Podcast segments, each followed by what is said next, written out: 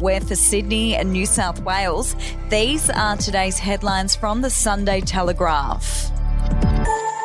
It's been dubbed bigorexia, an eating disorder mostly affecting teenage boys that drives them to endlessly lift weights and binge on protein.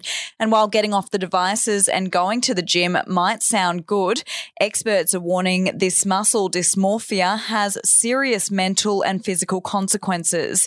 Deborah Mitchison, a clinical psychologist specialising in eating and body image disorders at Western Sydney University, said a recent study of 13 schools revealed one in 50 met the diagnostic criteria for muscle dysmorphia.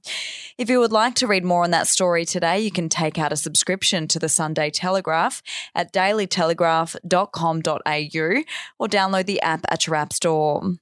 A review of 14 separate studies on mental health has found the COVID pandemic has left healthcare workers with dangerous levels of depression, anxiety, sleep problems, and stress. The findings come as nurses and midwives plan to walk off the job for 24 hours on Thursday to protest the ongoing staffing crisis inside public hospitals. We'll be back after this.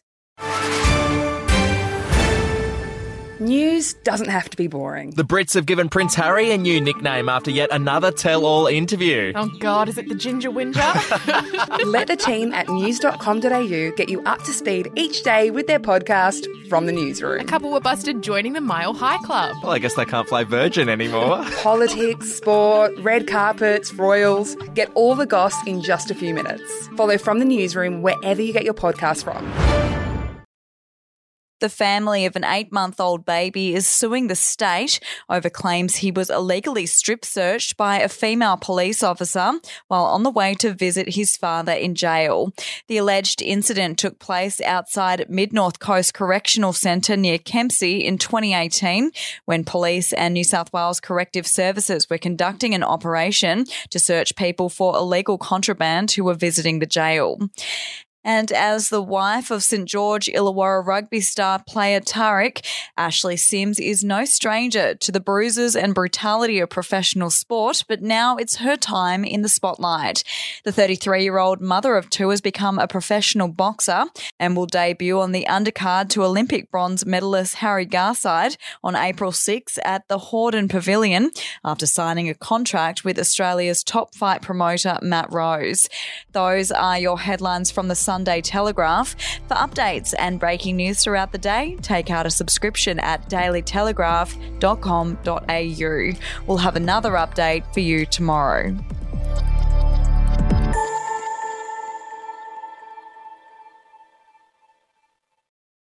Australian history is full of colourful but forgotten characters, from alleyway gangsters to Cold War spies and eccentric entrepreneurs. There are hundreds of incredible stories of adventurous Aussies that never make it into our history books. Each week, I talk to some of the country's greatest history authors, sleuths, and yarn spinners to uncover the untold stories of some of our most interesting and offbeat ancestors. The show, in black and white, can be found wherever you get your podcasts.